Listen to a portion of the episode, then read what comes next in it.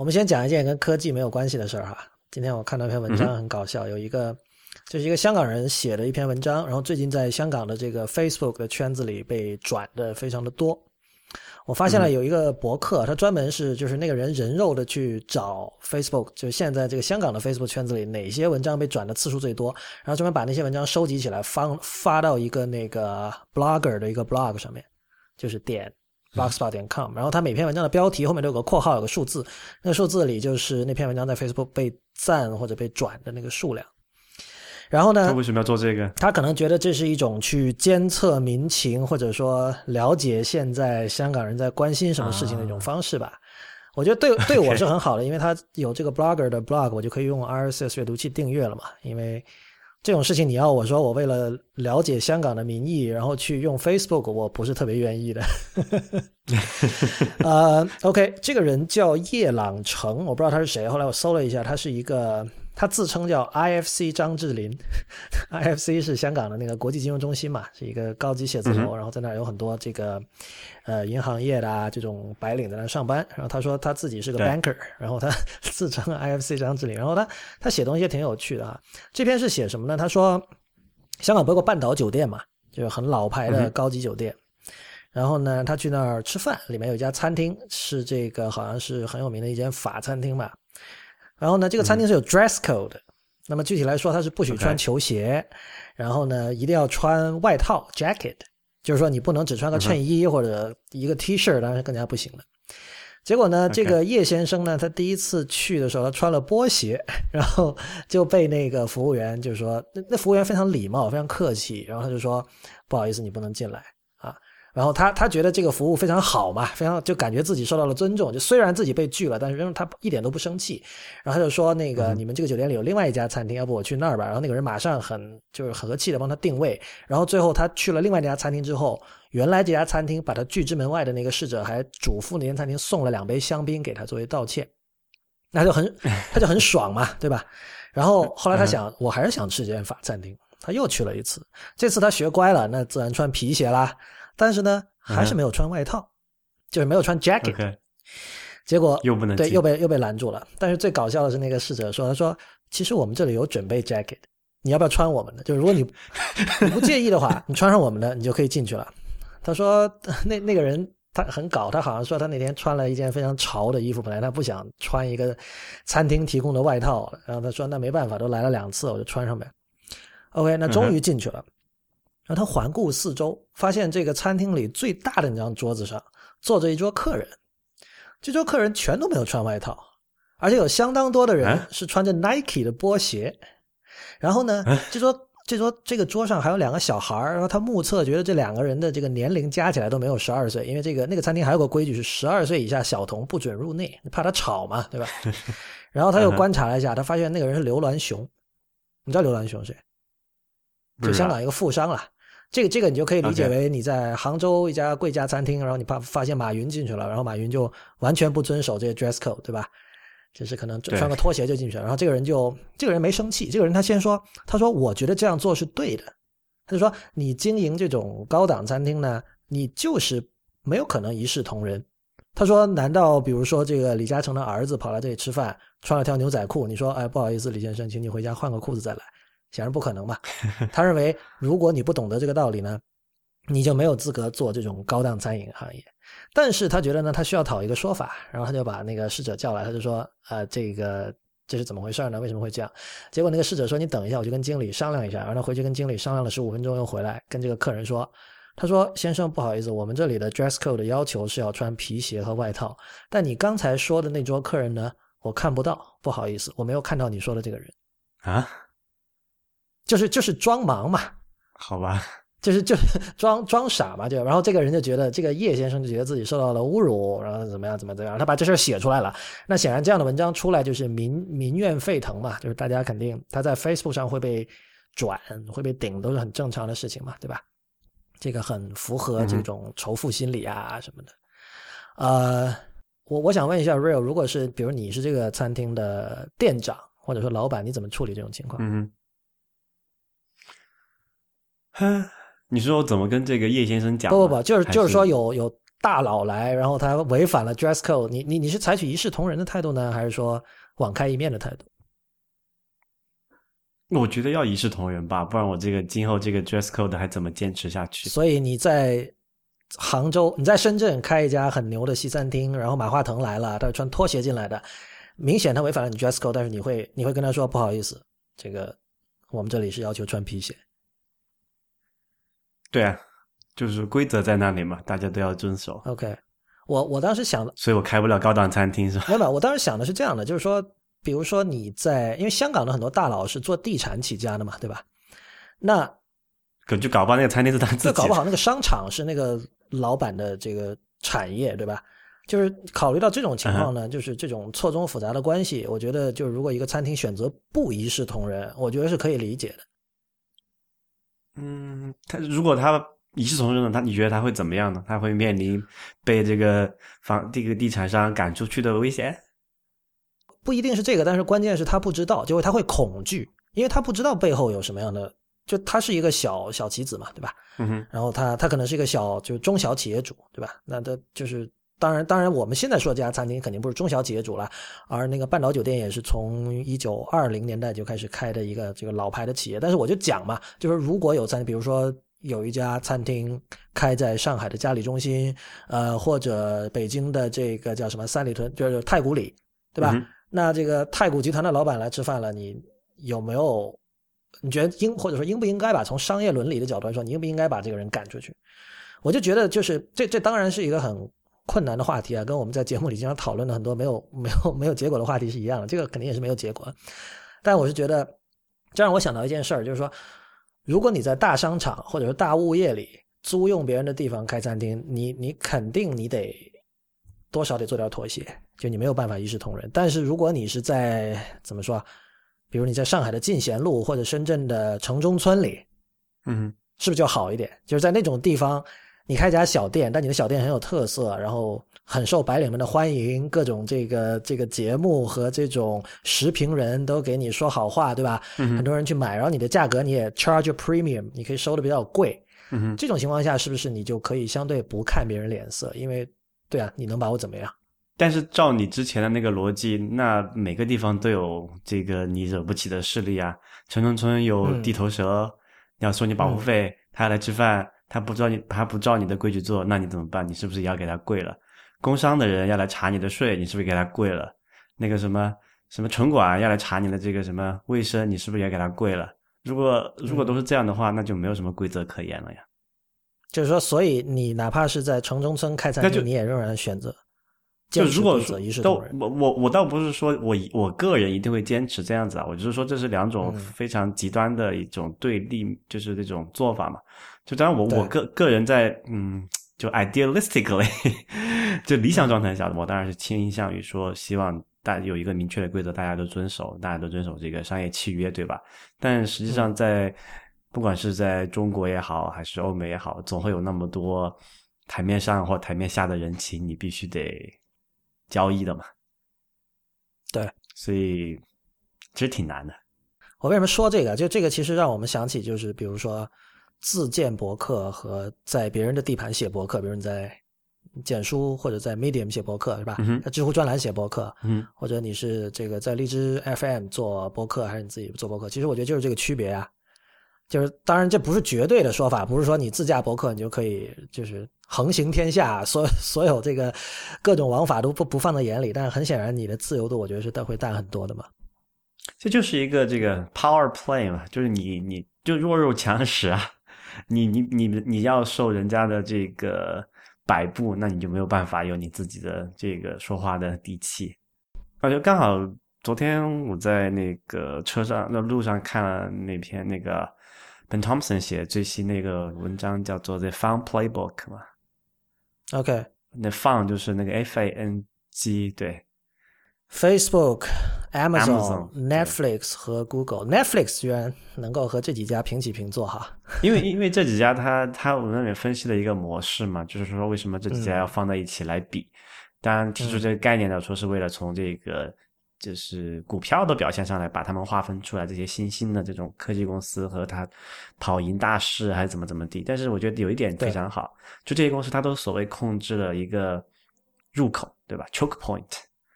就是比如说我们看一下它里面写的，你的 Facebook 控制了什么？大多数人看新闻的入口，对吧？然后 Amazon 控制了大量大部分的这个小叫就在线购物的入口，对吧？Netflix 呃观看视频的入口，Google 搜索的入口。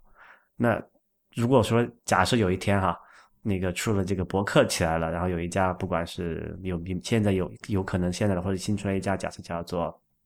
X 的公司吧，你就说是 Medium 好了，假设 Medium 就对，假设好吧，然后他控制了这个博客的这个听博客那个看博客的入口，那他也也会他会是一个 choke point，然后播客同样的道理嘛。可能 SoundCloud 要做这件事情，对吧？国内有很多家也在也在试图做这件事情。然后现在亚马逊在美国也开始做了，就是就是这周的一个新新闻，就是他是开始去签一些这个播客的版权。我估计是类似像那个 Serial 啊这种比较大牌的美国比较大牌的这种节目。反正就是亚马逊现在越来越觉得说我要有自己的内容嘛，这个我觉得中美皆然了。就像那个优酷土豆搞什么自制剧，其实都是差不多的想法。假设这些平台都都做好了这个入口了。然后你想作为一个这个平台上的一个提服务提供商，一个 supplier，对吧？你要你要去接触到更多的用户，但这两个很大的前提啊。然后那你是不是要给他们都给跪了？就没有办法的事情嘛。跪是一个形象的说法哈，就并不是真的跪，但显示现就呃更准确的说法就是你得放弃一定的控制权，对吧？对，就是他要求的是要你做的一些事情，你就得做，比如说这个。那个举的例子里面嘛，Facebook 说，呃，不，那个 Google 说，你不，那个搜索，那个网站不能做这样，不能做那样。如果你做，我就惩罚你，排名下降，或者直接去掉你的 listing，对吧？就你只能遵守它的规则来，除非你不想被人搜索到。嗯，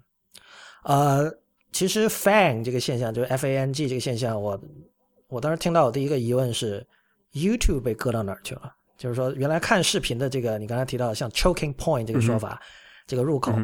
居然是 Netflix 而不是 YouTube，这其实是不是说明 UGC 失败了？就是大家当大家想看视频的时候，还是要看正儿八经拍出来的剧，而不是去看 YouTube 上的什么小猫小狗。就大部分涉及视频的内容，基本上还是 PGC 的为主吧。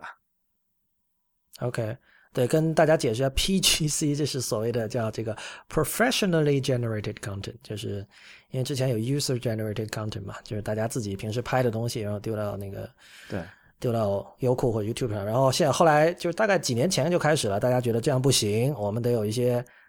正经的东西，然后他们就把那些正经的东西视为就是 PGC。但这个这个 P 怎么定义，可能还是要有有一个这个解释的成分在里面啊。就很多人觉得，哎，那不对啊，我天天看这个微博上转发那些小视频、小段那个什么小的 GIF 图，对吧？那它不也是 UGC 吗？其实你真正看一下背它背后的这个链条和体系，那些人绝对不是普通的 user，他是一个。算算算不上专业吧，他至少是一个团队在做那些事情的，他是花了这个很多心思在里面，然后他是要去靠牟利的。这个时候，对，其实就是靠不靠这个赚钱，对，以这个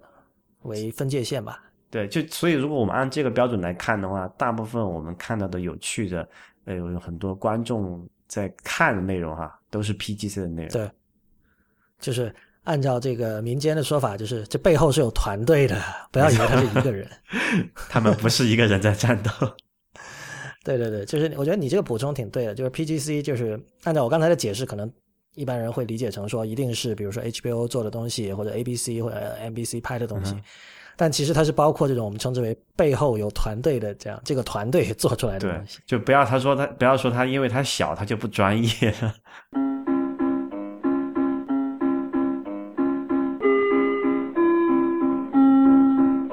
欢迎收听 IPN 播客网络旗下的节目《IT 公论》。今天是二零一六年二月一日，《IT 公论》的第一百八十九期。《IT 公论》是一个为成年人准备的科技媒体，不反制、不接地气和失货多是我们的三大特点。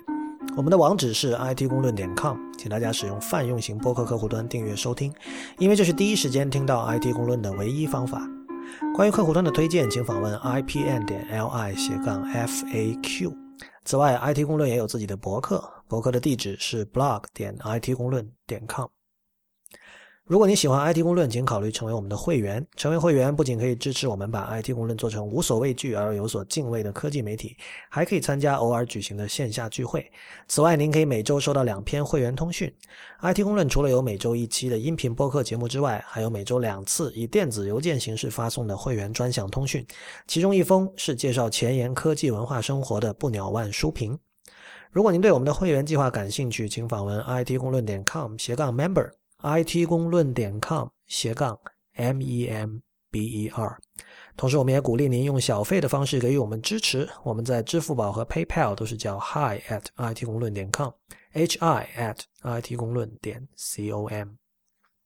呃，我们等会儿会提到说那个为什么刚才提到这个像这个叶先生在半岛酒店吃饭的那个事情，以及这个关于。呃，内容的创作者和渠道之间的关系的问题。呃，不过我们在此之前先做一个小更正。那么上一期我在跟 TT 在聊到那个苹果新出的那个 Music Memos 这个 App 的时候，我犯了一个错误。当时我们都说这个 Music Memo 录下来的声音没有办法直接的导出通用的音频格式，比如说 AIFF 或者 Wave。呃，这个东西藏得很深，但我终于给他给我发现了。也有也有听众写信来反馈哈，就是说它是其实是可以的，但它不是那么的。就我觉得它在 UI 设计上，还是苹果还是希望引导你把它导到 GarageBand，导到苹果自己的东西里，对吧？就是我我我仍然坚持我上期的观点，就是说苹果会希望你希望音乐呃专业音乐工作者生活在他们的这个工具链条里边，不要跑出去，所有东西都用它的。但是呃还不算特别邪恶吧，就是还给了你一个导出 AIFF 的这个机会，所以特此更正。然后刚刚提到那个什么事儿，就是说那个我不知道今天你有没有看到，今天可能很多人看到，就是那个 Louis C.K. 他是一个喜剧演员，美国了，就是说单口相声，同时也拍很多剧的。他搞了一个新的网剧，呃，我们说是网剧啊，但它其实整体制作还是呃，就是超过一般网剧水平吧，就是叫 Horace and Pete's。然后他这个剧呢是在自己的网站，就 Louis C.K. L O U I S C K 点 net 上面上线的。然后呢，这个人非常的低调，他之前没有做任何什么预热啊这样的事情，他就直接好像说群发了一封 email，说：“哎，哥们儿，你看我现在有个新剧上了，大家快去买吧。”然后这个五五美元一集，目前只有一集了，因为他这个是一集一集出的嘛，这种剧啊啊，我觉得很有趣，就是他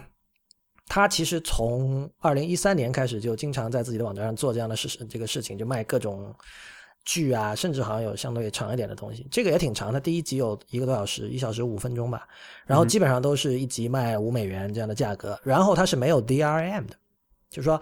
你买了之后，你可以在线 stream 来看，你也可以下载到本地。而下载本地，它给你三种不同精度的，就是 DVD 的精度，还有 720P，还有 1080P。你五美元买是就买断了对吧？可以无限制看。对。OK，不只是买断了，而且他明确在文字上告诉你，他说你随你便，你愿意放到 Zoom 里看也可以，你愿意放到这个 i iPhone 里看，怎么样都随你。就是这是一个，我就就我相信，像这种东西，应该就是说他肯定是对这个东西的这个著作权是百分之百持有，或者至少是大头吧。一般来说，这种事情如果沾上了像这种制作公司啊这种，他们很难接受这么大方的条款吧，就是完全无敌二人。OK。那我觉得这个事儿就是说，当然就是 Louis C.K. 本身他是一个有相当知名度的一个喜剧演员，所以他可以这么搞。然后呢，对吧？他肯定不会卖的特别差，但是肯定也不会卖的特别好。但是呃，我觉得至少是收到了一个 marketing 的效果。啊，他这儿比较有趣的是，我发现他的支付的那个工具的选择哈，呃，居然有比特币。你你你们上一期你跟吴涛在那个内核恐慌。呃，聊了那个比特币的终结那件事情嘛，就是那个叫 Mike Hearn 的那个人，就是写了篇在 Medium 写了篇长文，就说自己干了那么多年，现在觉得好像这个这个社区已经分崩离析了，简单说就是这样。然后他觉得丧失了这个斗志嘛。然后我我当时看到那个这这个好像是《纽约时报》那篇文章爆出来的，然后我当时看到那个题图，我的印象就是还就哎这个你看这个人以前是在瑞士的 Google 上班的嘛。对然后那个时候他就开始对比特币有兴趣，然后之后之后他干脆辞职，就是全职做比特币。但那张照片你就是拍出来的，他那个公寓里，他坐在床上，拿着一个笔记本电脑在那工作，包括那个《纽约时报》的文章行文之间也描述出这个人可能不是像一般人想象的那种左派程序员，你知道吧？就是说我要用比特币去颠覆这个。现有的这种货币体系什么的，对吧？然后就是我要这个绝对的强加密，让任何人可以彻底不留痕迹的进行任何交易，就这种已经趋近于无政府主义的理想，就是这个人他的这个视觉形象上跟这样的一种人格是联系不到一块儿的，所以就是你看这个人明显是一个生活很优渥，对吧？好像是他一个人住一个两居室的房子，我记得那个《纽约时报》特别强调了这个细节，然后。也提到说，这个人其实是一个相当持这种实用主义态度的，就他没有兴趣说要颠覆什么东西，对，他就说我看看有没有办法，我做一种新的、更高效、更有效率，就程序员很重视效率嘛，更有效率的一种货币交换方式。后来我就在想说，这个是不是他和那个比特币社群里的一个一种。根本上的哲学理念上的一种分歧吧，就是这个这个群体里肯定是有很多人是持我刚才说那种左派程序员的观点的，我相信是有这样的人。对，这圈子现在已经很大了嘛，每每有他有不同的这个政治理念。就刚刚之前我们也在那个节节目里面讲了，这个是一个说白了算是一个什么开源社区治理的问题，但这这个东西比普通的那种还比较严重，因为这个涉及到个人的这个财富的问题嘛。对。所以，我我就挺惊讶的，这个 Louis C.K. 在这个时间点推进了还支持比特币。然后除此之外，他支持的有像 PayPal、Amazon 这都比较常见的。然后还有个叫 Dwolla 的东西，我就没听过了，D-W-O-L-L-A。然后我看了一下，这个也很火，好像在欧洲还是哪边也是用的很好的一个支付的一个一个工具吧。前面那两个都是美国、北美用的比较多的，对对，US-centric。有道理，有道理，就是他他的粉丝肯定就是在欧洲也有嘛。嗯哼。呃，而我记得有一次吴涛来的时候，我们就有聊到，就是其实欧洲有相当，就欧洲的支付市场相当碎片化哈，就跟台湾一样，但是就可能比台湾更严重吧，就是有大量像我们，我和你可能的这个见识上可能相对，对，相对也是这个美国中心的，然后我们都没听说过的一些支付方案。对啊，对，嗯，反正我我。推荐大家去买这个东西吧，就是说，Louis C.K. 本身是一个很好的喜剧演员，呃，哪怕你之前不熟悉他的作品或没听说过这个人，就是我觉得也可以，至少你可以去了解一下，就是现在有这种属于比较知名的娱乐界人士在尝试这种新的内容分发方式。所以要不要介绍一下这个剧大概是个什么内容？哦，我还没看，因为我是今天中午才看这个消息，然后我买了之后下载了，然后下午我都在工作，所以就。对，OK，还没有能来得及看，但他他基本上就场景都是我我大概拖着进度条看了一下，都是在发生在一个酒吧里，然后那个有个什么 bartender，基本都是个室内的场景。呃，网上的介绍就说这个很有点黑色幽默的成分。OK，可以看一下。对，这个就是 Louis C.K. 的这个 Horace and Pete。那么我们同样当然会把这个链接放到我们的这期的节目里。好的，那么。哇，时间真是什么白驹过隙啊！这个成语是这么说的吗？你记得我们上一次聊这个 Panic 的这个年度总结报告，我觉得就是一两个月前的事儿啊。其实已经一年过去了我。对，已经二零一六了，现在。就给大家复习一下，在二零一五年年初的时候，Panic 的那份总结二零一四年的业绩的那个报告，当时在圈内还是引起了小震动。呃，主要的一点就是它 Panic 贵为 Panic，就是属于这种独立的呃苹果开发者中的翘楚了哈。他们都用实打实的数字证明了，在 iOS 上你没有办法做稍微像样点的，就是卖的贵一点的、功能复杂一点的软件，就是。收不回成本，但是 Mac 上就还可以，所以呢，当时大家就觉得哦，iOS 真的要完蛋了。那不是说完蛋了哈，至少就是说，核心用户没有作为生产力工具的 iOS 这个想象已经完蛋了。对对对，或者说核心用户就像我们可能更希望见到一些稍微嗯重量级一点的软件吧，而不只是那种一美元两美元的那种玩完就扔的东西。然后。那么一年过后，今天他发布了，最近他发布了这个一五年的总结。很可惜，这个情况完全没有好转。呃，你看那篇文章没有？他说那个，对，他说他的这个去年就是一五年的时候，他把所有的 iOS app 都降价到了十美元以下，就就就他想看一下我能不能，对对对，我看能不能用这个量来补足这个价格上的这种损失。但是他的结论是销量并没有明显好转。他这个销量，我想指的是就卖出的份数，就可能本来卖十四点九九的，然后我现在卖九点九九，并没有说多卖很多份。所以呢，他的结论就是说，就是你刚才说的那个结论，就你刚才说的那个，他们在一年前已经暗示的结论，就是 iOS 用户是没有生产力工具的需求的。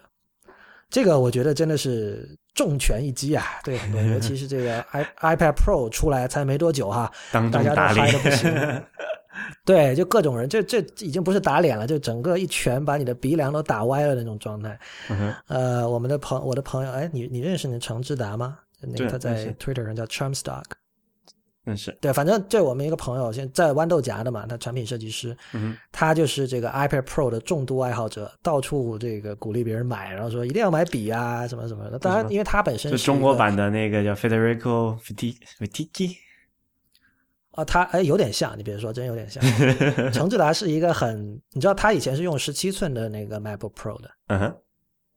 他就随身带着的，所以他他是不怕这个重量或者什么什么体积什么的。对，所以他就是，但但是我就我就在想哈，就是说我们之前反复讲了，就是说如果软件跟不上的话，你有 iPad Pro 是没有用的。对，就光有个硬件壳子有什么用？那这件事情现在是不是已经盖棺定论了？他们决定今年又把这些 iOS App 的价格升回原来的价格。对他们在想做那个实验嘛，供求关系的实验嘛，对吧？那你试试结果那不好，那肯定你反正这个市场需求就这么多，你肯定还是把价格调上去，你才能够收回更多的这个这个销售额嘛。这个我觉得就很正常的做法。但是对，就刚你说过，我刚刚说说那句那句那句结论哈，就是这个什么 iOS 作为一个生产力工具的平台，已经就没没有什么想象空间了嘛。这个事情我就我最近有点释怀了。就之前我我还还指望着说这个，呃，特别是 iPad Pro，因为最开始我我很多两三三四年三年前吧，写过那篇文章是说，呃，这个 iPad 作为一个生产力工具，对对我这个这种类型的人来讲啊，有什么还缺少的？然后跟他讲了很多这个交互啊、输入方式的东西啊。但后来 iPad 出来，iPad Pro 出来之后，就。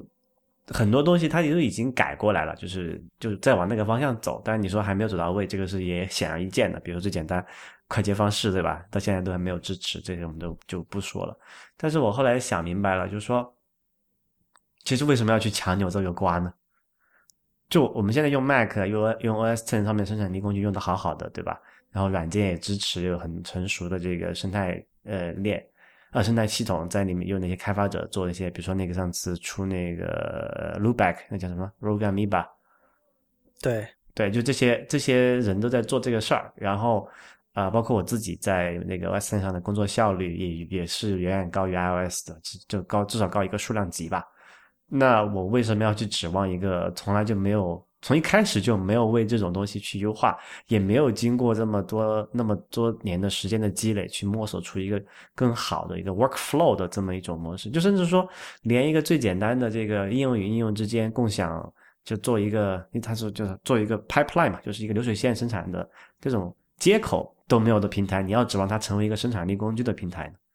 就我现在已经不指望这件事情了。呃，这个这个问题挺好的，就是我这他让我想到我最昨天在想的一件事情，就是我们今天看到的很多关于科技产品的论述啊，嗯，其实是从一个财经或者说的再俗一点，从炒股票的角度来讲的，嗯哼，就是说，比如我们谈什么，对我们谈什么增长，这种就是说，要不是因为对科技有点兴趣，我可能一辈子都不会接触到的这种概念，你知道吧？对。但是你知道，就是像因因为就是说。呃，我记得之前那个谁，呃，Above Avalon 那个人，呃，Neil Cybart，他写了一篇叫《Two the Two Apples》，就是说有一块有一种有一个苹果是科技人眼里的苹果，还有一个苹果是华尔街人眼里的苹果，对吧？那么后面这种人就永远看的是增长，所以他们就是明明现在 iPhone 的这个销量仍然是就是很可怕的销量，就随便可能从里挖出一小块就超越了什么别的巨头公司一年的这个。就它的利润可能超越了别的公司一年的收入，就这这种啊，这个，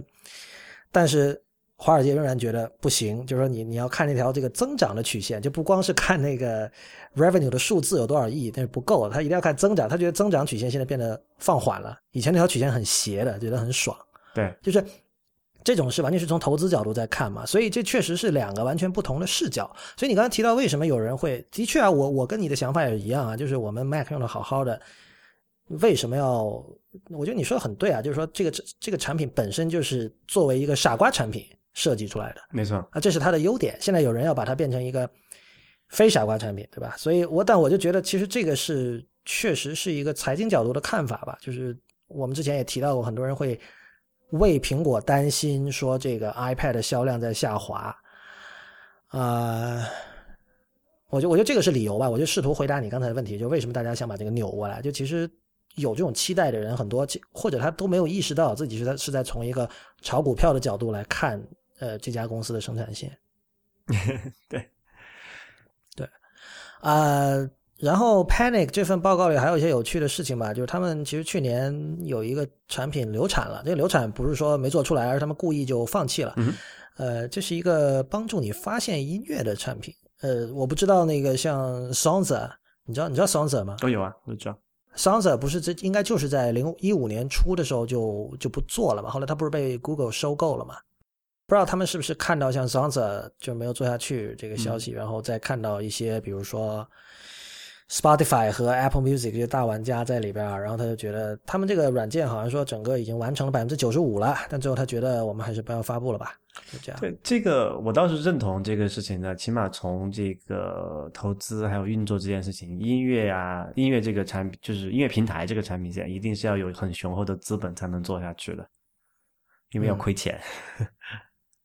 它这个听起来是一种可能更类似于像什么 Shazam 或者 Pandora 那种方式，就是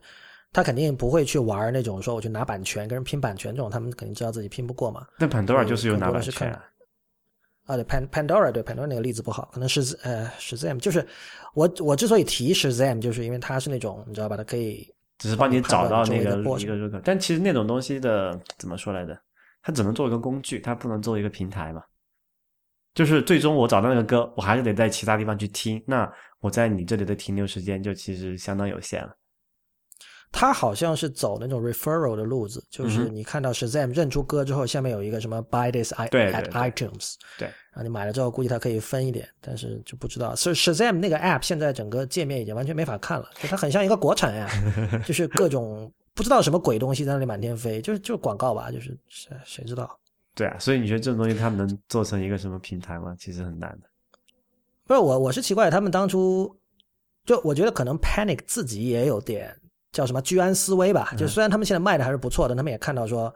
我虽然我们不是上市公司，对吧？我们也没有风投，但我们我们自负盈亏，但是我们还是看得看，比如说未来十年我们路怎么走。所以他呃在去年有这样的一个尝试。然后第二个重要的尝试，就我们接下来要提到的就是那个游戏叫 Firewatch。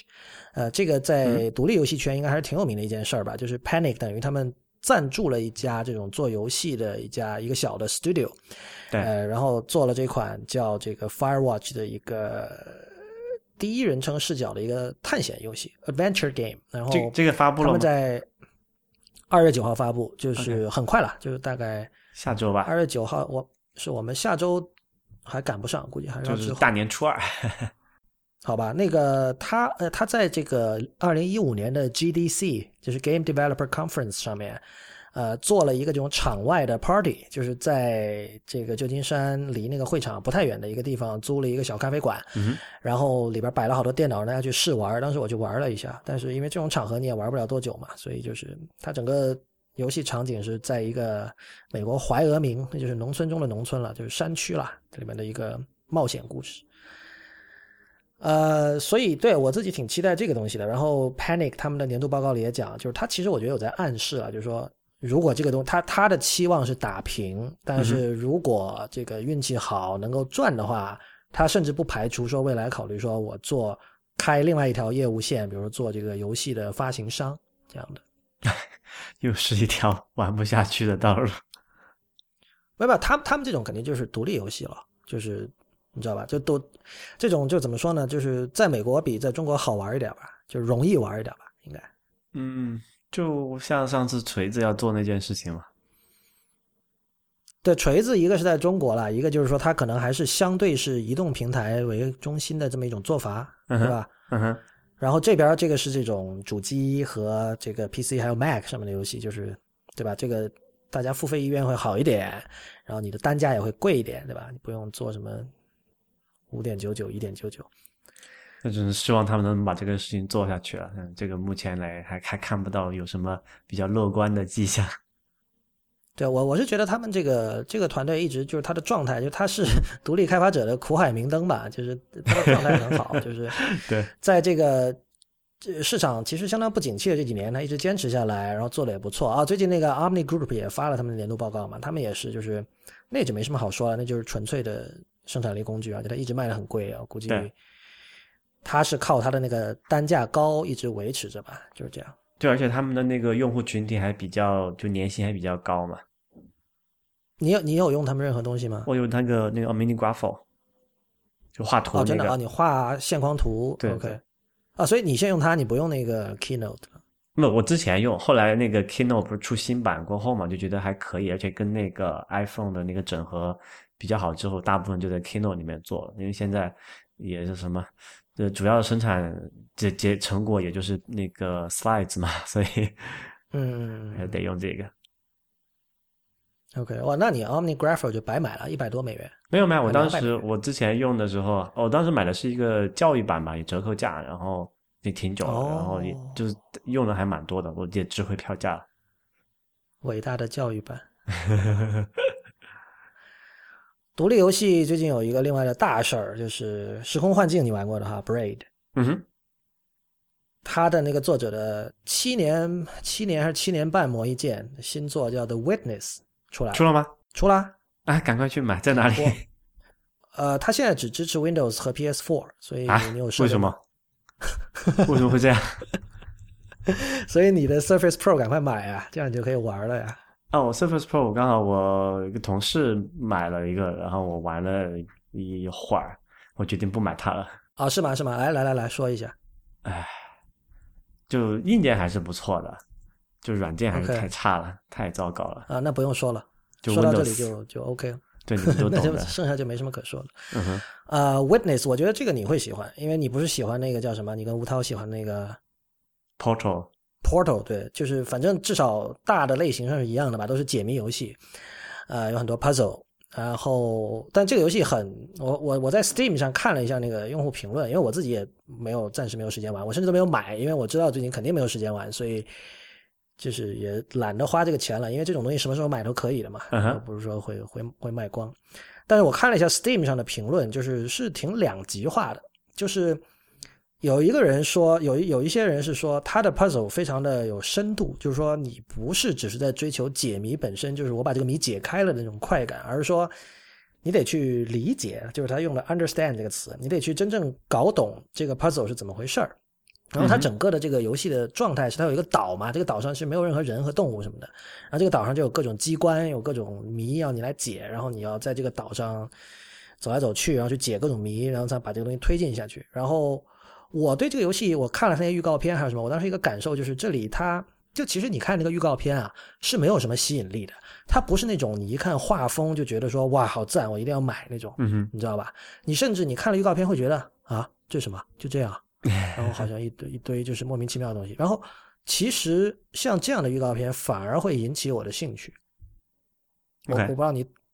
懂不懂，我是但比如说相比起这个 Braid 的那种那个，当然 Braid 当时在那个 App Store 里面呃发布，它有一个那个视频嘛，就你会你会觉得那种东西会勾起你买的兴趣吗？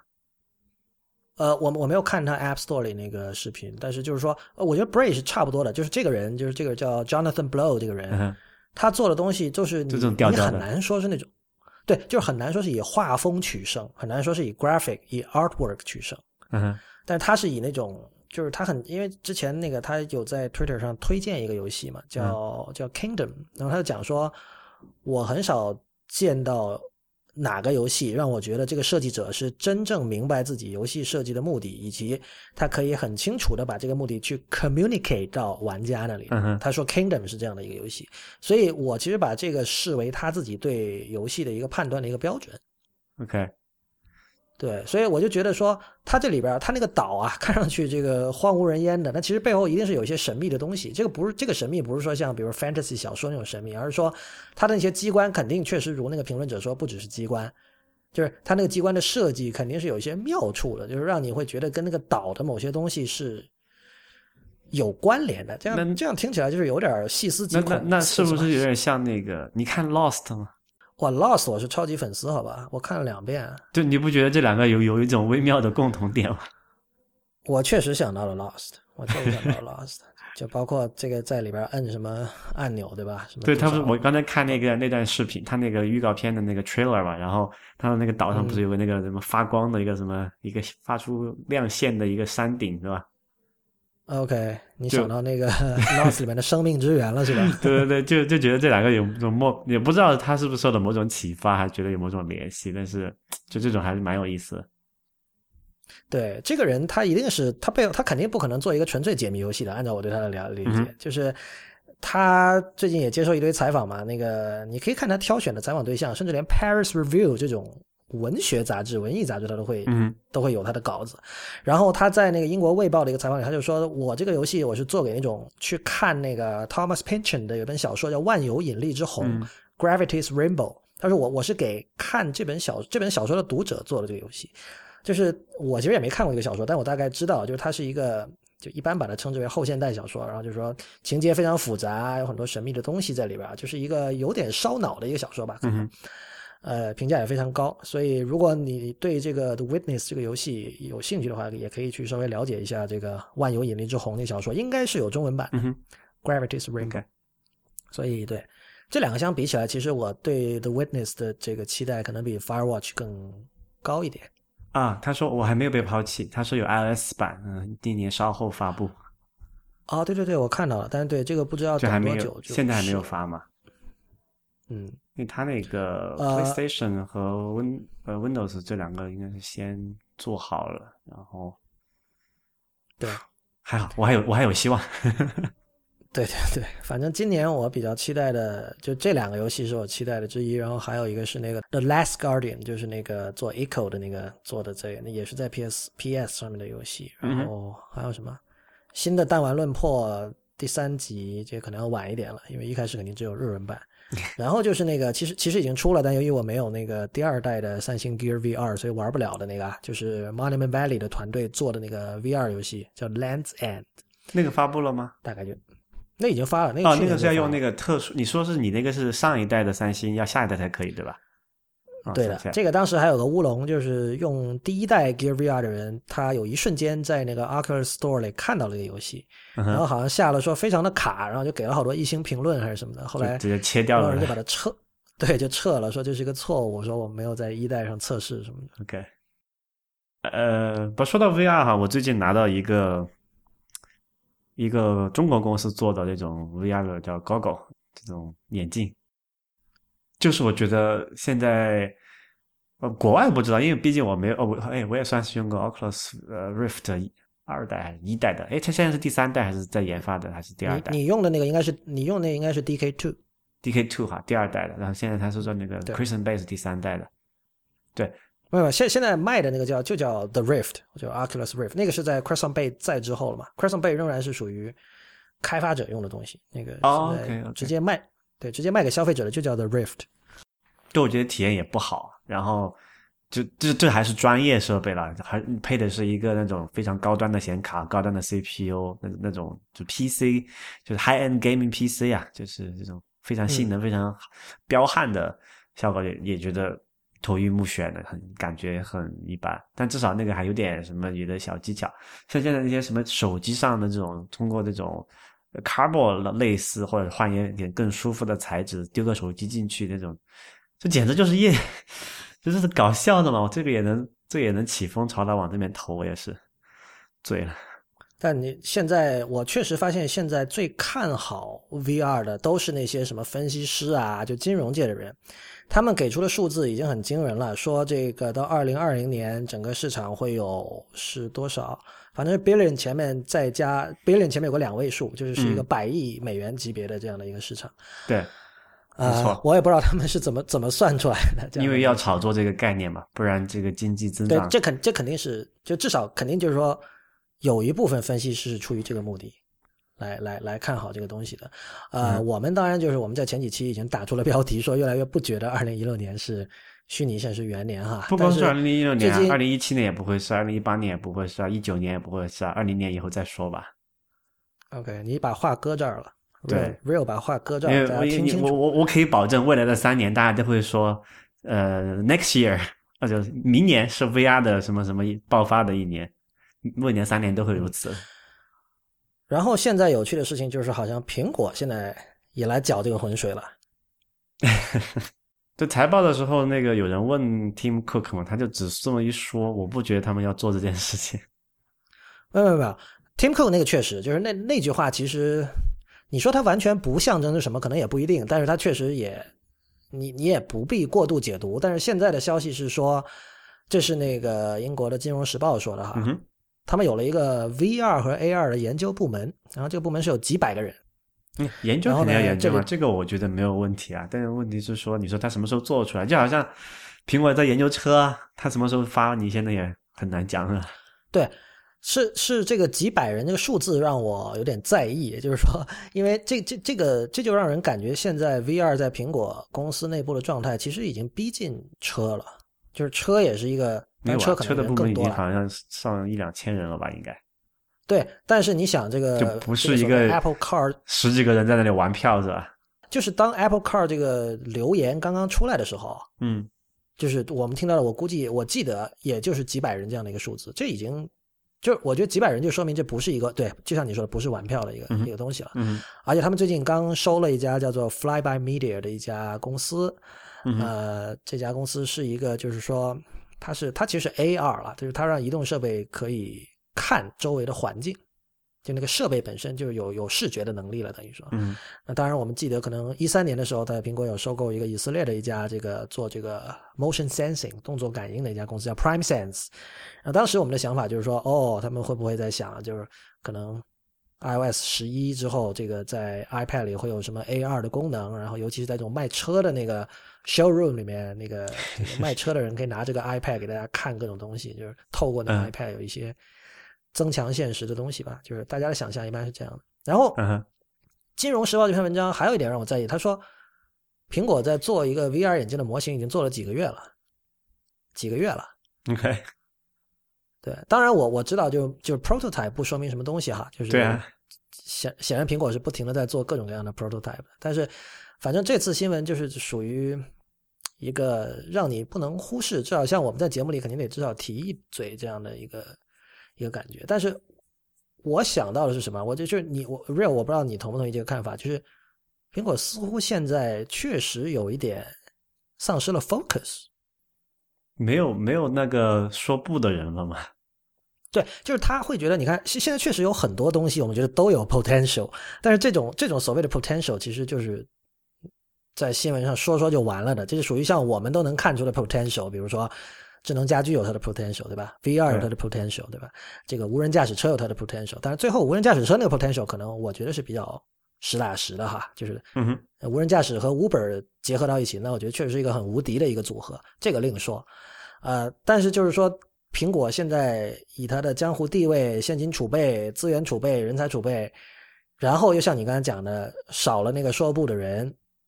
就是他会觉得处于那种我什么都要试一下，然后这其实是一个不太好的信号。对吧你觉不觉得他们现在有点 FOMO？啊，FOMO 啊，FOMO 对呃，FOMO 解释一下就是 fear of missing out，就是就生怕错过了什么。就有一点就是说，他现在体量也大了嘛，他现在是全球第一、第二的公司，看那个股票的价格啊，要么他第一，要么嗯 Google 第一嘛，哈。嗯呃，有有这么一个体量在那里，他他养个几百人的研究一个，哪怕未来不打不打算做的事情，也无可厚非，嗯对吧？那你是说那个什么微软研究院、贝尔实验室，还还养了那么几百号人在那里做一些更不着边际的研究，也没也也也是很合理的，对吧？这个这本本身倒是没有什么，但你刚刚你说那个问题，我觉得倒是，就是就嗯，怎么说克制？就什么事情不做，什么事情要做，可能是现在没有想清楚的一点，就起码我们能够明显看到的，他自己的这个赖以为生的什么这些产品线，还有那么多问题，呃，都没有去很好的解决，然后要去投资源去找搞这些，在我看来没有什么，就可能会被我否掉的 那些事情的话，就我觉得不是太好。对，这个其实多少有点让人想起一九九零年代的苹果，就是就像那个 Mac OS Classic。再往后也是，就是越来越难用了呀。嗯哼，就是你你你想一想，这个其实 uncanny 啊，这就是现在我们在抱怨 OS Ten 越来越难用了，是吧？我们老说就每就反复在节目里讲说 OS Ten 的这个品质需要改进，但是它就是一直没有改进。然后其实，在九零年代末一直到就是 Mac OS 七八九往后是也是有这样的一个趋势的啊，直到这个变成了 OS Ten，然后整个重写，对吧？对，就有人问那么一一个问题嘛，就是说有没有一间。职业经理人领导的公司，持续做出伟大的，就是那个消费者都喜欢的产品的。OK，我不知道在像电脑业、就科技业以外有没有这样的，就看商业史上其他的，或者说以前，比如说福特汽车最早的时候，或者还是就比如汽车类的公司以前有没有这样的例子？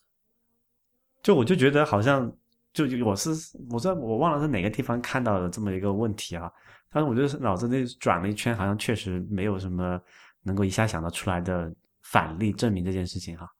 但是对，而且直直觉上确实也有这样的感觉，就是好像就不会是这样的，对吧？就是没有产品 sense 的人做出来东西就就是没有产品 sense，对吧？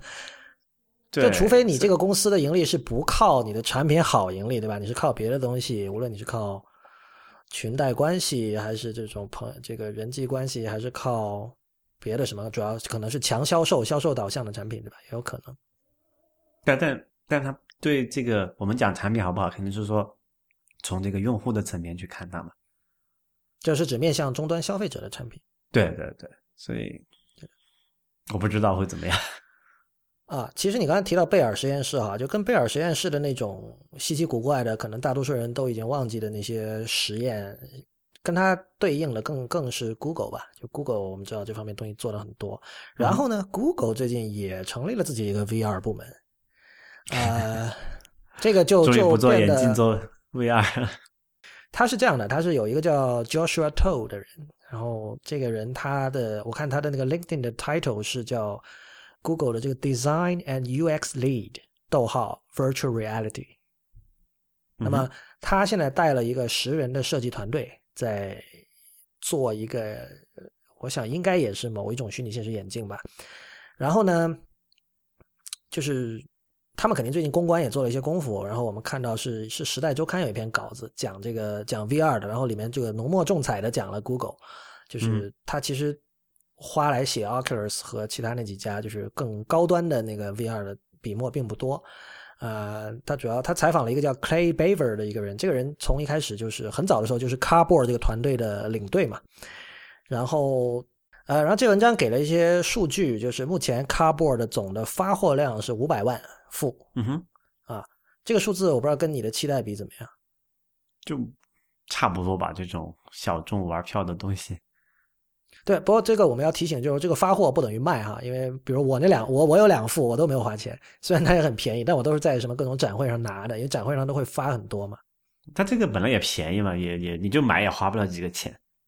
对对对，是的，就是或者说就算它是卖的，这卖五百万副，这个是这个所谓的盈利，对于 Google 来说也就没有什么值得杯水车薪了。对对对，然后另外他给出的数据是从 Google 的 Play Store 上下载的 Cardboard App。的这个总下载次数是两千五百万次，那么就说平均每个用户试用了五个五个不一定是 App 或者某某一个他们叫这五个他们叫这个什么 Experience 五种体验。然后就然后那个东西就收起来放在那个抽屉桌里面吃灰了。嗯，这个基本就是我现在的情况，就是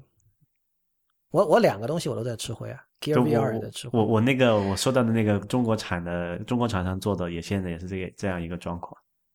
嗯，但但好在就是说，那个在 Oculus Store 还有这个 Cardboard 这个这个它的那个 Store 里，就呃 Google Play Store 里，至少内容现在不断是在出来的。比如说那个这篇文章有提到说，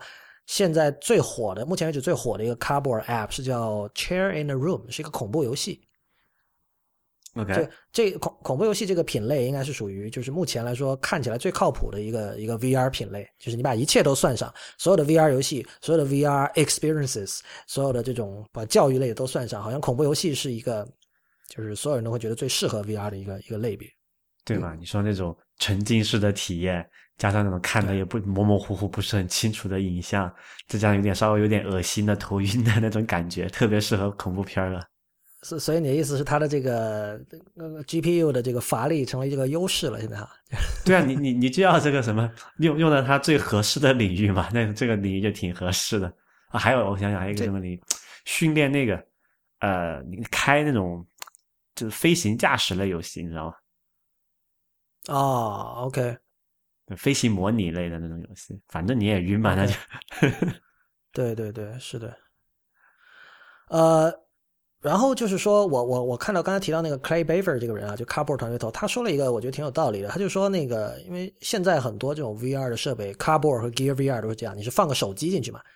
就不像那个 Oculus 那个 Rift 是你要连一个台式，就是一个 Windows PC 的一个 cable。那么他说到就，对对对。他说到说，大部分的手机都是在 VR 设备出现这两年火起来之前设计的，所以它显然它在硬件上是没有考虑 VR 的需求的。我觉得这句话其实是在暗示 Google 可能自己要做一个什么样的东西，比如说，有可能这个刚才说那个叫 Joshua Todd 的那个 Design Lead，他的那个十人团队，他想做的是一个呃附带了一个手机的一个 Cardboard，比如说在未来。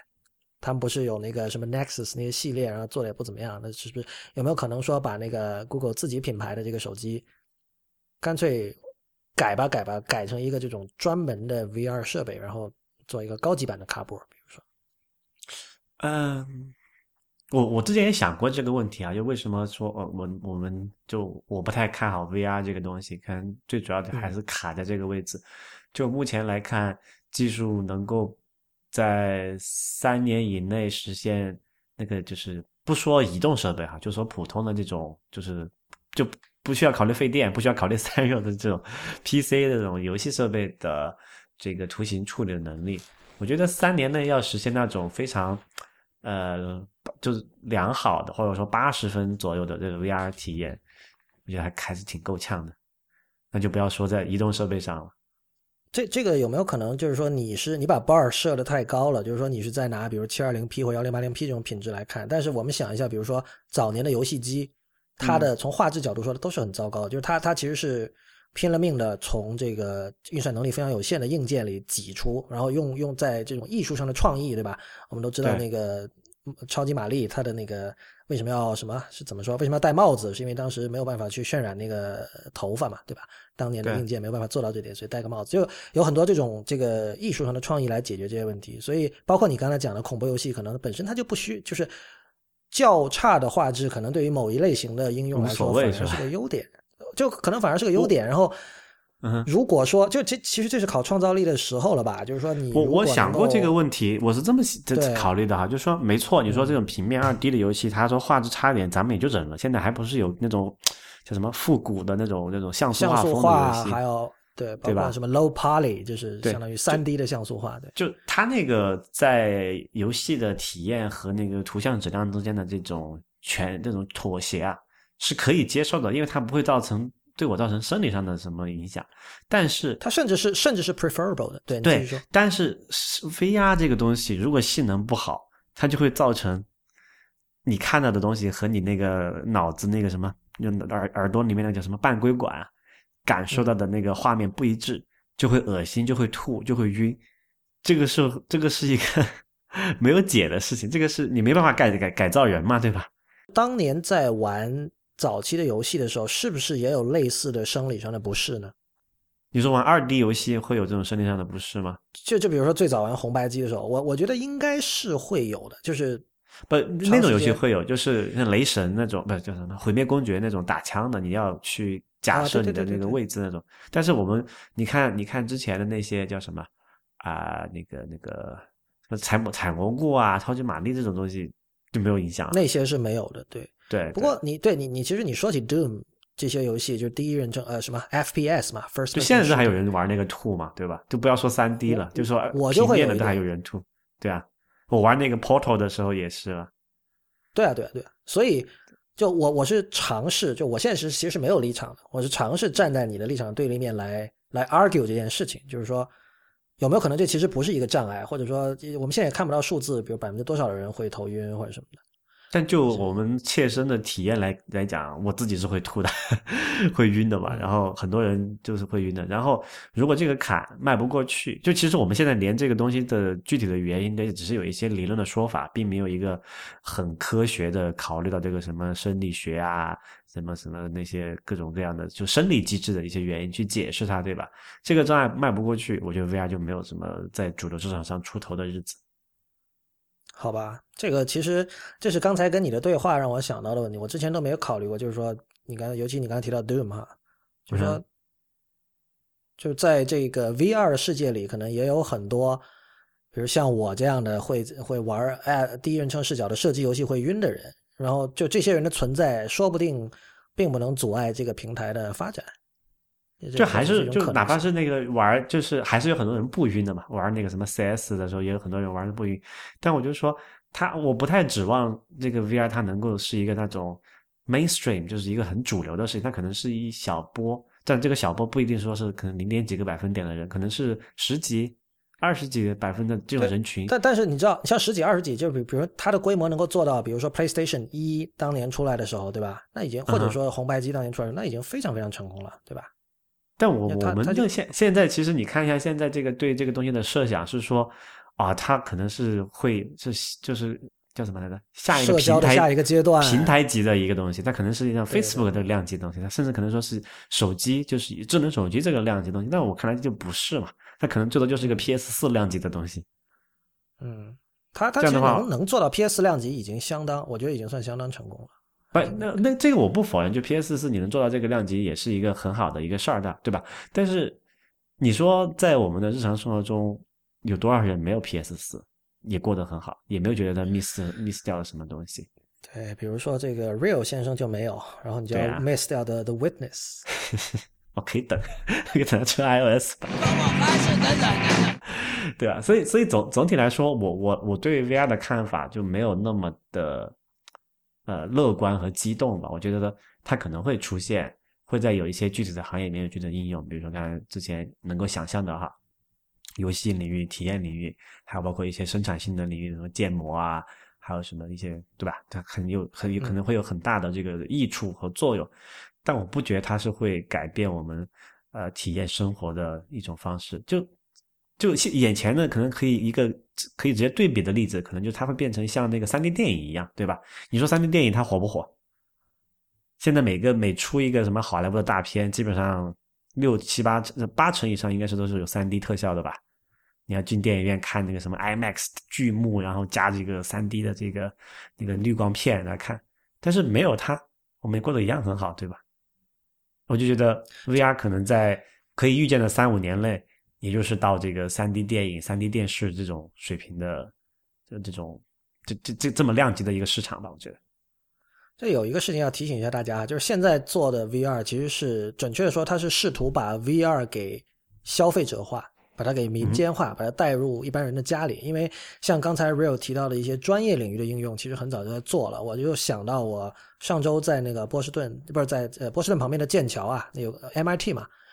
，MIT 它有个博物馆叫。就就 MIT Museum 里面，它有一个，就以前 MIT 不是做这种 robotics 就是很厉害嘛，有各种机器人啊什么的。嗯，我看到一个东西叫 Phantom，就是它就是幻影那个词，但是它那个 Phantom 的拼法是只有那个 O 字是小写，别的都是大写，那是一个是一个 acronym，对吧？是一个缩写词。然后它就是一个，他想这是一九九三年做的，然后他当时想解决的问题就是我们以前也提到过的，就是怎么在虚拟现实的世界里营造触感，手的触感。OK，然后我看到那个，当时我就很吃。它不是手套，它它是一个设备啊，它是一个那种呃，就是它它那个东西是一个纯学术的一个 prototype，就是完全没有产品化，所以你看到就是一个机械手臂。我回头把那个图片我我给它发出来，就是肯定它是有金属的东西要碰到你的手上，然后它是通过在空间去测量你的手指的位置，然后去模拟那个指尖触感这样的。那么，但我我我就想到，你看九三年这个。基础性的学科研究已经完成了嘛？啊，这已经是，而且他你他在他的那个宣传视频里，其实有很多那个医生在进行手术练习的时候的那个那个视频，就那是一个应用场景了，就就是比如说我要在别人肚子里动手术，然后我用这个东西，我就可以好像摸到别人的这个心肝脾肺肾一样这种感觉。也就是说，其实，在专业领域其实一直有这样的东西，但是这个东西就现在的难点，其实怎么把它做小、微缩化、消费者化、产品化，对吧？我觉得这个是就是那这个这个可能是刚才比如说 Real 表达对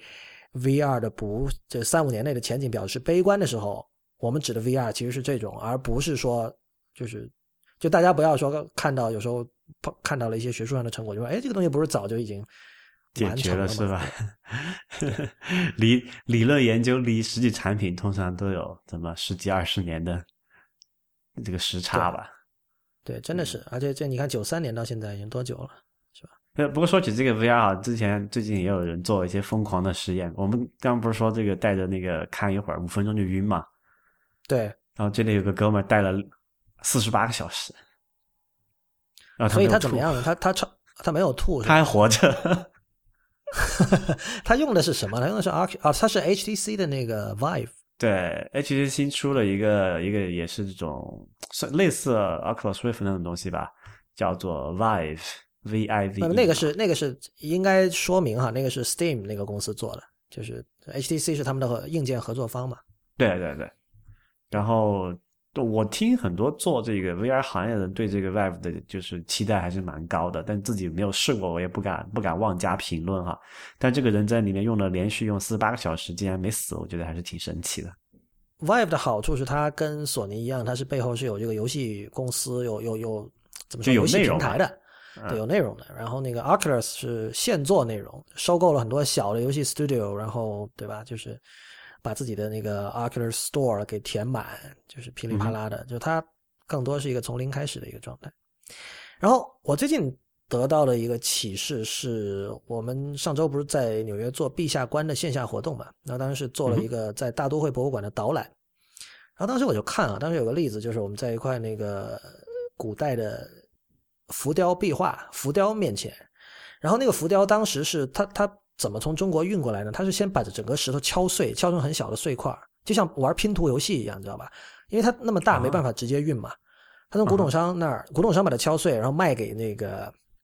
洋人，然后洋人把它运到美国，再拼回来，照着原来的照片把它拼回来。你可以想象吗？这样的，这是巨大的这个石块啊。那么，但它切成多大一块呢？你可以看到有些块是很小的，OK，就是它基本上跟我们玩的那种拼图游戏的那个。怎么说颗粒度啊，已经很接近了，有的地方，但是不全是这样哈。对，不不全是那样，但是有些地方确实已经就切的很小的一块，而且对就很，就文物爱好者看了会觉得很心痛。然后，但是我当时的的一个让我比较震撼的一个体验是，当时那个曲老师就是陛下观的主播在对着这幅壁画讲解的时候，另外一位主播呃古村老师就拿出了一个 iPad Mini，然后呢。他在那上面就给大家看了一个论坛上的一个照片，那个照片是这个壁画、这个浮雕还没有被破坏的时候，当年一九三零年代吧，还是什么时候，有人拍了一张照片。那照片是黑白的，然后像素其实也不是很高，但是你可以明显看到一些现在现在大不都会博物馆里存的这个真品，它上面已经缺掉了或者碎掉的部分，在那张照片上是存在的。当时我就觉得这个非常有趣，就是你想，我们已经跑到。大都会博物馆怎么说？Arguably 是世界上最伟大的博物馆了。然后看了一个绝对是真品的一个东西，但是这个真品在很多方面，它竟然不如一个廉价的消费级电子设备上的复制品。就是是哪个东西是原版，哪个东西是 original 的，对吧？然后，然后我就在想到，你说在比如这张照片，那张黑白的，呃，现在在论坛上看到的照片，当年比如一九三零年代。拍的那个时候的这个摄影摄摄像设备跟今天显然没法比嘛，对，所以那个时候其实大家使用的摄像设备说不定就跟今天的这个 VR 设备，就是比如说 VR 拍摄设备，像 Google 做的那些围着你的腰转一圈一堆 GoPro 摄影机那种东西是差不多的一个状态。嗯那么，但当时这种硬件上的原始并没有阻止那些人把这个浮雕拍下来，并且在几十年后，将近差不多一百就七七八十年后的今天。让我们这批人看到了一个，就是应该说非常幸运的，看到了一个原貌，因为不然那个实物已经被破坏了。所以呢，今天我们已经有了像像 Google 的那个那个东西叫什么我忘了，Google Jump，Google 的那个拍摄 VR 视频的那套那套设备，对 GoPro 包起来那个。对，就是我们是不是其实有一种责任去记录某一些东西？就比如说像陛下官经常讨论的这个中国很多地方的文物都是在一直在被毁坏啊，是吧？然后有些东西就你不毁不毁坏，它会有自然的这个风化嘛？对，就是说，呃，这这是一种什么抗拒宇宙的熵增的一种方式？嗯，我觉得这个会很有意思。jump 去那个什么敦煌石那个什么莫高窟里面转一圈，反正都对啊对啊，就是说，对啊，就是说你呃。像陛下官经常讲一个是所谓叫不可移动的文物嘛，就是讲说，简单来说，用用我们这个节目的话说，就是跟所有跟文物相关的 metadata 都是非常重要的，就是它是在哪儿的，它在哪个城市，对吧？这个是当年比如说北齐的哪个都城，是吧？今天是河北的哪儿，是吧？然后它周围是什么样的风土人情，什么样的地貌，呃，是谁在什么样的这个一个机缘巧合下，就是让什么样的工匠去。造了这么一块碑，所有这些东西都很重要的。然后，当你把这个东西搬到了这个几万公呃一万多公里之外的美国，放到一个很气派、富丽堂皇的博物馆里的时候，对，那个气味、温度、湿度都不一样了。对，这个就就是说，你原来的那些 metadata 都没有了。然后，对啊，至至少在某一种欣赏的观念来看，这种 metadata 是非常重要的。那么。我们把刚才所有的这些我们关于 VR 的讨论，包括我在 MIT Museum 里面看到这个 Phantom 那个东西，还有包括现在已经在迪士尼的各个乐园已经应用的各种什么气味这些东西，那些技术把它综合起来，其实我们在今天是已经拥有这样的一种奢侈，我们可以去尝试去尽可能的捕捉这种文物的各种 metadata，然后是不是我们在未来就是一百年后，我们在比如说。上海博物馆，假设那时候上海博物馆成了全宇宙最牛的博物馆，大家都来这儿看什么东西的话，嗯哼，我们我们是不是可以少一些这样的遗憾，对吧？我们就是就像我在这个大都会博物馆里看到一张一九三零年代的二维的照片一样。所以，所以你其实你是在暗示说，VR 的一个很重要的用途就是让我们就去体验那些博物馆嘛，或者更或者虚拟的博物馆更好的。倒不是，就是说我我我我是想说，其实 VR 可能在一些更平庸的一些场景下。可以被用的很好，因为我们现在想到都是一些很复杂、很 sophisticated 的一些场景，比如做游戏，对吧？或者是怎么样、怎么样、怎么样。但是如果我只是拿它做来用来记录呢？因为你想，很多这种媒介一开始，像电影一开始就是我就是把东西记下来，我只是把那个影像记下来，我并没有想说要叙事啊，什么电影美学那都是之后才有的嘛。然后摄影其实也是一样的，一开始我就是说我要把这东西记录下来。那么如果我们现在这样的一期望，我们认为说 VR 就是一个。就是一个，就像我以前说的，你在 Google 的那个 Street Maps 上，就更高级的胶卷嘛，更高级的胶卷。对，如果我们这么去看待 VR 的话，可能我们会稍微开心一点，或者稍微乐观一点。但这个有一个问题哈，我我我不否认你刚才说那一点，我我觉得这个可能是一个更务实的一个一个看待它的心态吧。但是有一个问题是，如果刚才你的那个论述是成立的话，那就起码现在这个资本。对这个 VR 追捧是这个故事是讲不下去的，因为问我问你一个很简单的问题：中国的不说中国吧，全球的这个范围内有多少比例的人群是经常去看博物馆的？然后他会在这上面花多少钱？那在不一定博物馆在不，我觉得这个博物馆是一个泛泛泛的一个东西嘛，包括你说看电影，不不不，你不能泛指啊，好吧？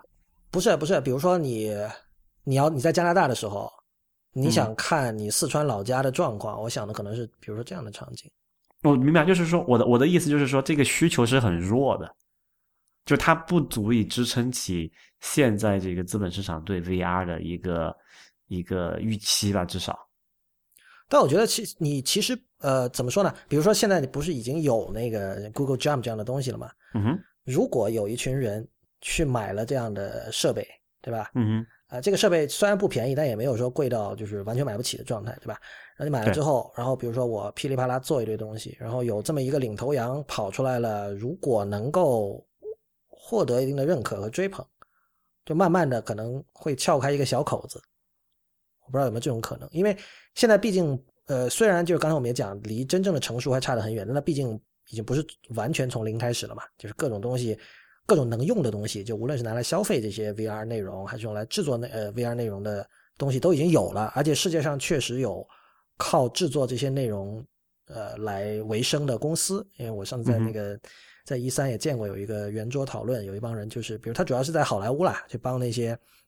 很多那种 showroom 啊，还有一些广告客户，对吧？他要做这样的东西。好吧，我们就看一下，反正苹果和 Google 怎么走这条路。我们别忘了，Google 是有投资过那个 Magic Leap 的，就是在佛罗里达那家公司。然后那个现在是估计硕果仅存的希望吧？啊，算不算？对，那家就那家我也不想多说什么，因为就是太藏着掖着了。就是你，对吧？之前我记得朋友圈就微信呃微信公众号有一篇文章，还挺火的，还有那那段视频嘛，你看到过了？不是那个，是他们有一个技术团队的人到斯坦福去做了一个什么课程，然后有一个参加那个课程的人在知乎上还是在哪答了一个问题，写的很详细，就把他的技术做了一个解密什么的。然后，当然你也知道，在朋友圈上的文章，大家就是哇一下，然后其实也没有再怎么深究了，就这样。就那个，其实我觉得对他就是 Magic Leap，我觉得他唯一的想象，就是因为他之前放出来的两段这个体验那个那种视频，不不知道是真是假哈。先说一下，然后反正第二段视频是官方官方放出来的，然后那个那个体验的感觉是非常酷炫的，但是我不知道他真的戴上去之后能实现多大程度那个东西，因为其实之前也有例子嘛，之前那个叫什么呃 Hololens，那个展示的效果都很好，对吧？佩戴过人都觉得不行。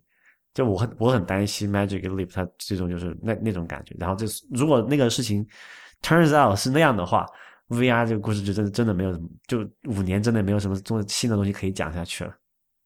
嗯，就是这几个最近半年吧，其实如果关心科技新闻的人，你会发现，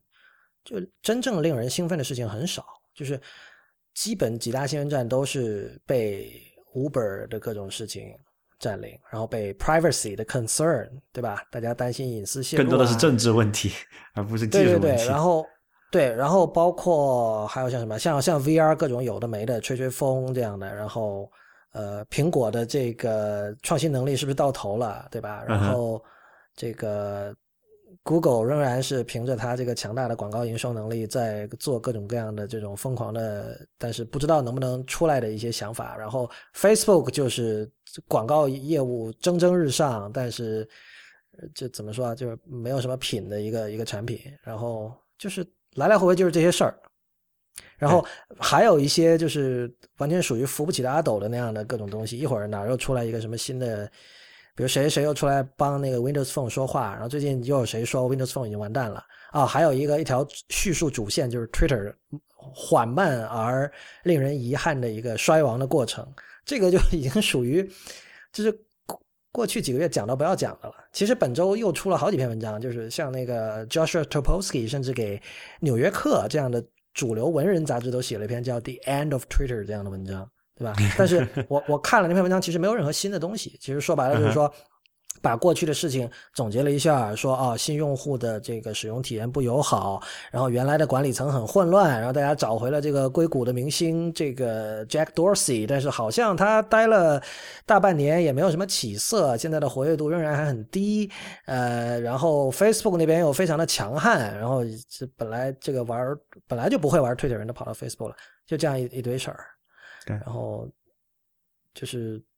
对啊，其实是有点沮丧的。看最近看科技新闻，哎，我我有一个我有一个想法哈，一个一个理一个比较理论吧，一个猜想，就是，就其实我们回过头看历史哈，那个所有的这个科技浪潮，它的这种，它都是有一个一个什么叫我们叫大白话讲叫一阵一阵的，就它是有周期的，周期一般说十五年嘛。呃，不，这个东西是这可能更长时间范围来看是这意思，就是说最开始的时候，我们想象一下，我们从这个呃手工干活用到那个什么蒸汽动力的时候，对吧？我们经历了一个可能生产力的那种，就是生产效率，就这这个效率是一个更泛的，就是可能是在啊某一个这个具体的领域里面，可能是整个行业来看哈，它效率会有一个就是那种数量级的提升，可能是一台机器要顶十个、一百个人的这个工作的成果，对吧？那个生产的效果，然后然后在在在一旦出现这种这种蒸汽机这种技术之后，它可能会花个十几年、二十几年或者是一百年，这个看它的那个历史阶段来讲啊，来去优化这个技术，去提高它的可能最初期的时候，它可能是十十倍人工的效率，可能最后提升提升提升二十倍或者三十倍或者五十倍这种人工的效率，然后出现了这个这个叫什么呃电力的这种。或者是或者呃，先是石油吧，就是燃油的这种东西，对吧？蒸汽可能是烧煤炭什么的，然后有可以烧石油的，然后后面有这个电力的这种革命，可能又把这个效率又提高了很多。可能你我们用这个热传导，可能大概这个效率就百分之二三十，就是能多少能量转化成多少有用的功嘛，对吧？然后电力可能提到了可能五六十这么一个程度，然后他又花了什么五十年、一百年的时间去优化。可能最开始的电灯，举个最简单的例子。就在最开始的电灯，呃，一一一一一度电能产生多少这个这个叫作为光照多少流明出来，对吧？它是很很弱的，那种昏黄的，小时候那种那种黄白炽灯的光还记得吗？很很差。记得。那现在同样的这个十五瓦的功率，我们可以用这个 LED 的灯可以做的非常非常亮的，对吧？那再往后，它可能就不会有非常质的提升了。同样的这个逻辑哈，我们看这个计算能力。从最开始的时候，从那个计算机开始出来，到那个没就是那种那种原始机，那叫什么 ENIAC 的时代，对吧？那可能要几吨几层楼那种东西。然后我们现在不断提升，优化到那个大型机、呃微型机到个人机，我们发现它尺寸在不断的变变小，计算能力在不断的变大。现在不是说我们那个手机这么差小的尺寸是可能过去世界上好多超级计算机加起来的总和的计算能力还要多，对不对？对。对，但我们看到这个它的这个这个效率的提升的曲线是在，因为边际效应递减嘛，对吧？这个这个是越来越慢了。就最最典型的代表，我们看一下现在的这个 CPU 的这个性能，就能耗和就不是能就叫做怎么说来的？就是它耗多少电能产生多少？对，功耗就能产生多少的这个这个计算能力。其实我们看到过去的五年、十年，它其实已经很平，这个曲线已经非常的平缓了。就基本上是一条直线，你可以这么认为，平均每年就不就从那个桌面 PC 的那个 CPU 来看，只有不到百分之十的提升嘛。总体来看啊，最近五年是这样子的。然后谈到移动的这块，因为制程和这个架构还有那个功耗等于它可能提升的幅度还稍微好一点。但是目前能看到的，也就是三五年内，也就进入那个很平直的曲线了嘛。也就是说，在现有的这种硅基的这种计算。呃，这个硬件的个体系上面，我们能做的这个效率提升就已经非常有限了。也就是什么意思呢？就是意味着说，我们现在不会觉得，二零一六年生产出来的汽车会比二零零六年生产出来的汽车好多少一样。那，好可能体现在这个体现在这个可能电里面的电子设备那个那那些层面，可能舒适程度层面，因为这个是根根据这个叫什么来的，就是电子设备，因为是托了这个计算的这个增长的福嘛。但是我们看汽车本体哈。发动机的这个结构、发动机的效率，还有里面那个座椅的这个乘坐的舒适度，甚至还有空调的那些那些东西，我们相比这个十年前的车和十年前和十年后的车，其实并没有本质的差异，对吧？可能没有，甚至可能不到百分之三五十的差异，可能只有百分之一二十的差异。那如果是这种状态的话，它这个行业进入一种呃缓慢的增长，那就是很显而易见的，因为底层的那个技术它驱动它增长的那个。那个驱动它快速增长的那个、那个、那个底层的技术支撑已经没有了，对吧？底底层技术已经进入了。计算能力只是一个维度嘛，就是如果你看电脑这一块的，就发生这种范式转换级的 paradigm shift 级的这种变化，其实那都是设计问题，或者说是甚至都不只是设计问题，是个更广义的变化吧。比如说我刚说十五年一个坎儿，其实是按照比如说个人电脑，对吧？从八零年代初开始，然后到九十年代中出现互联网嘛。对，从个人电脑到互联网，这是两个不同的范式。互联网到移动互联网，算是这又一个范式。这这三件事情之间，差不多就是刚好隔了十二到十五年的一个距离。所以，但是你看它不是一个，这这，你看它这个这个三个代际的转化的底层的驱动的力是驱动力是什么？就是因为我在我看是设计啊，不是设计，这是计算能力。就好像我你把这个现在 iPhone 的这个设计丢回十五年前，它做不出来。你说我告诉你，但是但是你知道计算能力其实减弱了的呀，不是吗？没有啊，就是你你说一代一代 iPhone 的计算能力，就怎么说？为什么我们会有网页在移动设备上会更加跑得更加吃力，就更加不堪忍受那种大量的脚本和广告的这种折磨？其实是因为呃，移动设备整体来说它的就虽然我们在微缩化上，或者说在一个极小极小的单位上能够做到的计算能力，其实是整体来说是有有有演进，但是实际落实到产产品层面，最终我们手里拿到的就是正在用的这个计算设备，其实是肯定是比那个 laptop 时代是要慢了嘛。弱的，对吧？这有一个要签的问题，就是说你说的那个是说，在那个时间点，你比较就同样的那个技术制成的情况下哈，你比较这个、嗯这个一个大型的一个设备、更高能耗的设备和一个小型更低能耗设备，它肯定性能是减弱的。但是我们嗯看一下底层的那个，就是、我们叫做叫做呃，有一个度量标准很简单，就是单位英寸平单位平方英寸呃单位计算能力的这个功耗，它是不是始终在下降的？对吧？因为只有这个、只有这个东西的持续优化，才能使得你把这个东西逐渐做小之后，你还能指望说，我现在这个体验比较糟糕，但是我以后体验会很好，因为我的那个计算，我单位英寸，呃，单位平方英寸面积上单位功耗的这个计算能力是在不断的提升的。你让我能够持续把这个 iPhone 做薄做小，那出现 Apple Watch。但是你刚才讲，我们说为什么我为什么我说 V VR 的未来比较悲观，是因为在目前能够看到的这个这个情况下，它要实现 VR 的那些，就我们可以用一个数据算得出来嘛，包括就刚刚人眼的那个呃人的眼球的一些这个接受的一个分辨率啊，还包括那个那个那个什么刷新频率这种东西，大概能算出的一个数。它对这个计算能力的需需求的量级是现在的这个硅基的这个就我们现有的这个整个 IC 的这个技术是支撑不了的，就不能做到非常类似于那种很眼镜大小，就是就不是那种。所以那有可能就 VR 就确实不是下一个浪潮，但是下一个浪潮不等于就是它可能是别的东西，是我们现在不知道的一个东西，对吧？不，你有可能出现两种情况，一种就是我们没有就在这个硅基这个这个这个芯片这一块没有十年之内出现不了新的突破，那就只能说这个嗯我们看、眼前看到的趋势就会变成一个平缓，就是明年来看 CES 和今年看 CES 没有本质的不同，对吧？但是对如果说出现了一种新的，比如说现在在研究什么碳纳米管啊那些新材料的技术，能够说在在这把这个领域，就是在计算能力，就是看还是那个那个度量标准嘛，单位平方英寸、单位功耗的计算能力，再提升一个量级或者两个量级、v r 这个事情可能就还有希望，就还能够做成说你戴上一个我们现在普普通通的眼镜，然后眼前出现的是一种，嗯，我我讲我讲了百分之八十效果的 VR 的那种图像，那就这个 VR 呢就就很有前途，但是底层这个事情，就基础材料这一块到底能不能够实现，或者什么时候实现，现在是未知的吧。嗯，刚我刚刚听你在说，我一边就想，就是下一个 paradigm 会是什么？我我现在想来想去，好像这种括号伪人工智能还是比较靠谱的，因为就是我们之前不是讲，我们现在好多数据已经给出去了嘛。嗯，呃，不管你再注重个人隐私的人，你你得用 Gmail 吧，对吧？对你用 Gmail，其实 你很多东西 Google 已经知道了，所以就其实这种括号伪人工智能的这种各种应用，都得有这样一个基础，就是所谓的大数据，所谓的你的你的这你把你的一部分隐私放弃，然后交给大公司，其实你是帮把这个基础帮。不要说帮公司吧，帮整个人类社会铺好了。交出你的人私，交出你的隐私，为人类社会前进做出贡献。对对对对，有点这个意思，就是我们之前也讲了嘛，你不能又一一一会儿又希望说我赶快给我来一个足够智能的人工这个 AI 的助理，然后你又说啊不行，我的隐私你不能知道。这就像你家里如果请一个活人保姆，很显然你各种事情他都会知道，对吧？对对就看起来这个事情倒是很靠谱的，因为这个隐私的丧失这件事情似乎已经没有回头路了，我们都不可能真的 回到以前那种就是完全不丢隐私的状态，至少绝大多数人不可能。然后另外一方面，